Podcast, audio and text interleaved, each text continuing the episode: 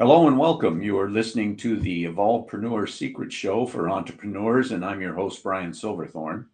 And my mission is to always help entrepreneurs make a difference in their businesses and to navigate the sometimes challenging worlds of startup growth or relaunch.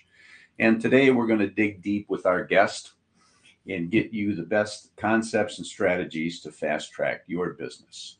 And today our special guest is Amanda Neely. And Amanda is a small business financial professional, and she helps develop personal financial strategies for individuals and couples uh, and profitability strategies for businesses. So, welcome to the show, Amanda. Happy to have you. Yeah, thanks for having me, Brian. Great to be here. Good, good. So, why don't we start out by you telling us how you got to the position you are to now, now helping people with their finances? Yeah, it's a winding tale. It's gone here, there, and yonder. But the main theme that's been throughout since childhood is making the world a better place. And, you know, uh, all the things that go along with that, with the environment, socially, all, all over the place. And that's really shown me how important businesses are in that effort.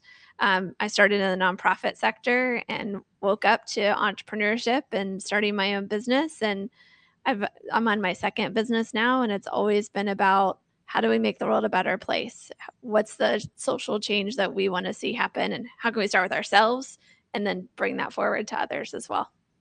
Great, thanks. Yeah, well, we can make the world a better place in a number of different ways. What what inspired you to get into the financial world to help out? Yeah, it was actually during my first business that I met a financial planner. And at first I was like, oh, I know all that. I've started a business. Of course I know how to do numbers. Like, I don't need his help. And then um, we were doing some documentary screenings just about different world changing concepts. And we invited him to share one about money, thinking we're not going to learn anything, it'll just inspire the audience. And when the credits rolled on that documentary, I was mad that he had not told us all the things that were shared there. And how could I not know these things? And so we started working with him. We our business was totally transformed. We got way more insight on how to make profit, but also how to do it in a way that fulfilled our sense of joy and fulfillment within the business and still made a difference in the world that we were trying to do with that business. And so when we were selling that, business, we were thinking, what do we do next? And we immediately thought, well, this has made such a difference for us, helped us be more generous, help us fulfill our purpose even more by having that money system that he had shared with us. And so we're like, let's share that with others. We got that's how that's what we got to do. Oh, great. So, um, are there, were there any particular challenges getting that type of business started over and above what you were doing before? Yeah. So before we were, we owned a coffee shop. So we were selling coffee. Very easy. Customers would come our way. We'd fulfill their um, order with a smile, build community. You know, it wasn't, we didn't, we did some marketing, you know, some would you like to add a muffin to that? But it wasn't, we didn't have to go find the business. We had our shop there. Business was walking by all the time now working virtually with anyone in the US and not, you know, having we started working from home. Now we have an office, but it's within like a co working space. We don't have a shingle out there. We have to generate all of our business ourselves. And I'm not a salesperson. I I, I never want to be a salesperson. I see myself as more of an educator, but that's been a different learning curve to learn how do I present the ideas, make sure people understand them and feel comfortable with them. So they're begging to work with me and actually don't have to sell is way more my style. And so I've had to like adapt that from all the ways that as financial professionals we're told to sell and to push products or do different things. Um, to be myself in this role has has been a, a big learning curve. Right. Okay. Well, you know, every business usually has an ideal customer or ideal client. In the coffee shop, it's somebody that likes coffee, right? Mm-hmm. Or and an occasional muffin, as you say. but uh, what's the definition of your ideal uh, client for for your business, and and how does that ideal client, since you work nationwide, find you? Yeah. Um, even though like we can work nationwide, I still work a lot with people who are connections of connections, right? So it's always that word word of mouth, a little bit of SEO, people will come across us, but most of our business is still we help someone, they have such a great experience, they share it with others that they think would be involved, you know, that would want to kind of like you just had a great cup of coffee, you tell your neighbor, hey, you need to go check out this coffee shop, same kind of thing. Still mm-hmm. a lot of word of mouth. Um, but really, the sweet spot that we fit into is when uh, younger professionals feel like, okay, I've got I've got something solid now. I've, you know, I've been in this uh, one job for a year or so. It's feeling really good. Or I started this business. I've proven the concept. I'm starting. So, in either one of those situations, they're starting to feel like they've got a, a little bit of a foundation, a little bit of their footing. They're ready to be adulting with their money. And they say, okay, how do I make sure this works long term? How do I think to when I'm in my 80s and plan accordingly um, what to do with my money between now and then so I can enjoy life now, but not at the expense of enjoying life later. And we set up that roadmap for let's get you all the way to age 100 and think about all the different um, parts of your finances that would get you there, the exit strategy of your business even if it's going to be 30 or 40 years in the future. Let's talk about it. Let's explore options because it's going to impact what you do day to day. And that's where a lot of the time for even myself as a business owner, we get stuck so much in the day to day that we forget to think long term. So it's really what we bring to the table so that then that can inform the decisions we're making and we know we're on the right track that these actions serve a purpose rather than just throwing things on the wall and hope that they stick. Right. Um, well, that makes perfect sense. So long-term planning. Do you? Um, I, I know some people in the financial planning business also offer products as well as services. Are you kind of a fee for service business, or do you steer them into particular investments? How does how does yours work specifically? Yeah, we actually a little bit of both. One thing that I've intentionally chosen not to do is to be securities licensed. So I can never sell someone a stock. I don't want to. We work on the safe side of people's portfolio and really thinking about the products that are going to build that foundational wealth for them so that then they can launch on top of that. And frankly, most of the business owners we're working with, they are already own 100% stock in a business that they're taking lots of risk on and they need to counterbalance that with some foundational wealth. So that's where we get to step in, do that, get them nice stability that they can count on. And we use some products for that. Other times it's really just getting a manage of your cash flow, setting up a system to know like what's coming in, what's going out, telling your money what to do. Um, and that, but really it's ultimately to get them on that stable footing so then then if they do want to invest in somebody else's company rather than in their own they know who to go to how to think through that um, what to look for. And we can help ask those right questions and point them in the right direction that way. Okay good good. So uh, you've been doing this for a while. What do you consider the best piece of advice you've ever given one of your clients? Ooh that's a tough one. Oh, you're such a great question asker So I really will look back to March 2020 as one of the most fulfilling times in my career, which sounds really odd for a financial professional. It's right when COVID hit, everything shut down. What I heard what I've heard in the last couple years since then is that most financial professionals were hiding. They didn't want to talk to their clients because they didn't want to talk about how the stock market was so volatile. We had three of the biggest dips in history within a week there. It was it was bananas. But I got to get on the phone, make videos to send by email to let our our clients know, "Hey, you don't need to worry. The work that you're doing with us is here for you. This is what we created it for was times like these. And if you need anything, you've got this foundation that you can tap into that you can rely on if you you know are losing business or you uh, have fewer um, fewer revenue coming in you've got this. This is what we established all this for. And to be able to do that was really fulfilling. But then on top of that there are some people that were like oh i just transitioned to work from home. And i'm fine. Actually i might even make some more money. But what could i do right now? How could i take advantage of this opportunity And we got to do things like take some of that foundational wealth and put it at risk temporarily, buy some stocks, hold them for a year and a day to get into capital gains territory. Um, and see some for some of these clients 80% returns because they had cash available when no one else did. And they were able to go buy when we had some of those you know dips in the market. Not that everybody should do that but it was really fun to come alongside folks and help them do that. I didn't make any commissions off of it but it was super fulfilling work no that's that's interesting so yeah and it, even even in the uh, toughest times there's always opportunity exactly um, so you you just got to pay attention and look for it and, and then when you find it take advantage of it mm-hmm. So, since you're in the financial business, I'm assuming you have your own financial goals. Do you set revenue goals for your business? Like, a, have you got a 12 month revenue goal? Yeah, we do. We actually set, um, we were introduced to this framework of MTO, minimum, target, and outrageous goals. There's in the outrageous line, there's this uh, idea of like 10x that was developed by Grant Cardone. That's kind of what we do for our outrageous, mm-hmm. what we're mm-hmm. going to shoot for. But then we have a target. This is kind of a a smaller growth. This would put us on the right trajectory for those three to five year type goals, that kind of thing. And they have a minimum. You know, this is what we have to hit to make sure we're able to cover everything, live the life we want, you know, pay our staff, all those kind of things. And that's been really fulfilling because then we don't feel bad when we don't hit our target every single month. You know, it goes up and down. And but we get to celebrate when, oh my gosh, we just hit our outrageous goal this month. What isn't that fun?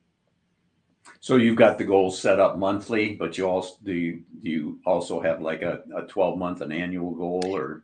Yeah we set the annual but then we break it down monthly and here's what the to hit that annual here's the monthly that we would need um, to make sure that we hit that. Okay great. So um, is there any particular obvious roadblock that may be in the way of pre- uh, preventing you from getting to that annual goal yeah, it's just more and more people to talk to. Part of why we go on podcasts to meet new people and share our story and see who, you know, is like, hey, I've never thought about money that way. I need to learn more. Um, the more people we get to talk to, the better, like more likelihood that, that they're going to jive with us and want to work with us, which will help us hit that revenue goal. Yeah, it's a, it's a, a similar challenge to every business is to get more and more volume. The more folks you have an opportunity to to chat with. Mm-hmm. Um, so I, I notice you've got some social media um, presence and you've also got a podcast. What's working best for you in, along the lines of getting the more and more people? Yeah, really, what we found with the podcast is that it, if we meet people they might not be ready to work with us then. They just met us. They don't know us from you know the other financial professionals that they meet. But they could if they start listening to our podcast or watching our youtube channel they'll get to know us. They'll we build a lot of trust with them and it warms them up. And now they're reaching out to us saying hey i was listening to that last show and i need to work with you because or you said this and it really inspired me. I need to find out more those kind of things. So we can it's really easy to meet five people a week, right? Real, you know, pretty simple. But to get them to have that no like and trust factor that so many folks talk about is a different story. That's a harder hill to climb. And that's really where the podcast fits in. And then, of course, social media just kind of reminds people who might not see our emails or different things that we're here and they might listen to a show that they wouldn't have seen otherwise um, by the social media. But it's really the, the being in their ears, you know, and on their screen that builds that trust factor that then they're like, I can't imagine working with anybody else at this point. Oh, good. Well, you know, having a podcast or a website or all that stuff, those, those things are wonderful uh, as long as people find them and listen right. to them or see them.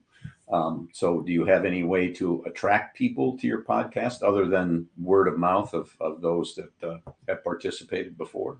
Yeah, the one that's really exciting me right now is that we're back to doing some in-person networking. Hopefully, that doesn't get derailed uh, in the near future with some of the um, different things that are happening with COVID again. But that's we've actually been doing much more in-person networking the last few months, and that's been really exciting. I hope that continues. And then when that's not happening, some of the virtual networking, I'm a part of a really amazing women's group called Women Belong. It's global, um, but also has local circles depending on where folks are. And I just love connecting with those women. We kind of mastermind a little bit, but then we're also referral partners and power partners for each other to do joint efforts like joint webinars or joint um, interviews, things like that, that bring me to their audience in different ways than if it was just me sharing um, to to them. You know, I get that kind of uh, recommendation from them. Oh well, you got a lot of things going, that's for sure. Which one do you think is working the best for you at the moment? That in, in the uh, terms of bringing you more opportunity. Yeah, I think the big umbrella of just networking and you know um, not just trying to find the um, client, but the connection that can connect us to a hundred clients. That's really what has been working well is finding those folks. And there's just a few different places that we're building those relationships, trying to find those people that can connect us with a hundred people rather than just be our client and kind of having that mentality about it too. So uh, with 100 people would that be like chambers of commerce or offering your services to the employees of a business or uh, specific things like that um, yeah it's really other businesses um, you know like a life coaches that are working with people who are starting their own businesses and or wanting to they often have a bunch of financial considerations they want to think about as they're doing that. So for us to come together and talk about here's you know they can talk about here's the emotional or spiritual type things to think about if you're thinking about starting your new business and then i can come in and talk about the financial matters. And that um, information can be shared to their audience and to my audience and right because uh, we have similar folks that we work with just in different ways. And that we i find that really helpful because then we're providing value for both audiences. It elevates their business and elevates my business at the same time. Okay. Yeah it's kind of a collaboration thing from yeah. people that are serving the same community in different ways i guess. Exactly. Yep. Interesting stuff. Um, so how many podcasts do you throw up a, a week or a month?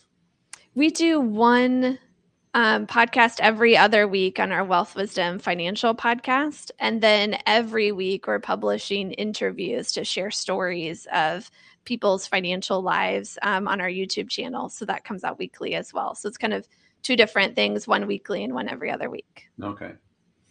Well, it seems like you got uh, everything running pretty smoothly for you. I'm, I'm, I'm assuming you're getting the volume that you want and taking the, the great uh, advantage of the volume. And when I say take advantage, I don't mean that in a negative way, mm-hmm. but you know, to, yeah. to make the most of um, those people that come to you for help. Mm-hmm. Um, so, have you got uh, any final thoughts, or better yet, before you get to your final thoughts? Uh, you know, I've asked a bunch of que- questions here. Is there a question that I haven't asked that you wish I would have so you could answer it? Well, the so the when entrepreneurs come to me and they're looking to start their own business or they're just starting out and in those early stages, which I think is a big part of your audience, the number one thing I tell them is as much as possible, don't ever do anything alone. I'm fortunate that I've had a a business and life partner, my husband, to go on this journey with me. Um, to we both have our own areas of um, expertise but we've also had our different times when we both when one of us has wanted to give up and the other one brings us in right and reminds us what we're trying to do. But then at the same time we've tried to involve other people as much as possible if i was you know in the coffee shop days if i was going to pick up supplies i would try to say who wants to come with me who, who wants to jump in the passenger seat and let's go there together. And we'd come up with so many different ideas and have such great conversation along the way instead of me just doing it alone and not feeling connected. Entrepreneurship is so isolating. Um, so there's been really fun ways. We're part of a mastermind groups. We have a mentor. As much as possible, I just always encourage people don't ever do anything alone. Try to be involved, be in community, be building relationships, including let's bring it back to finances. Don't do your finances alone. You totally could. You could watch all the YouTube videos, you know, sign up for this app, um, you know, read this book. But what if what if you're not seeing what you can't see? What if you don't know what you don't know? That's why we need financial allies, not even uh, professionals, just allies, people that are going to be on our side doing it with us together. That can be so powerful. And um, so I kind of say that in general for entrepreneurship, but then also for money too. Don't ever do anything alone. Have have at least a second pair of eyes look at it, or up someone in the passenger seat along for the ride. That's a that's a great uh, metaphor, if that's the right word. Have somebody in the passenger seat that's along for the ride. So, I can't think of a better way to end this. That that was some great, uh, insightful information there to to help people out. Do you have any final thoughts be, beyond that? No, this has been a lot of fun. Thanks for having me on here. The biggest thing I would encourage everyone is don't give up. Keep going. If you feel like you're supposed to do this thing that you have in front of you, keep going. Make it happen. Even if you need to take a step back to take two steps forward, do it. You got this. Well, thanks, Amanda. You've been a very enjoyable and uh, interesting guest. I, I appreciate you spending the time with me. Thank you, Brian. It's been my pleasure.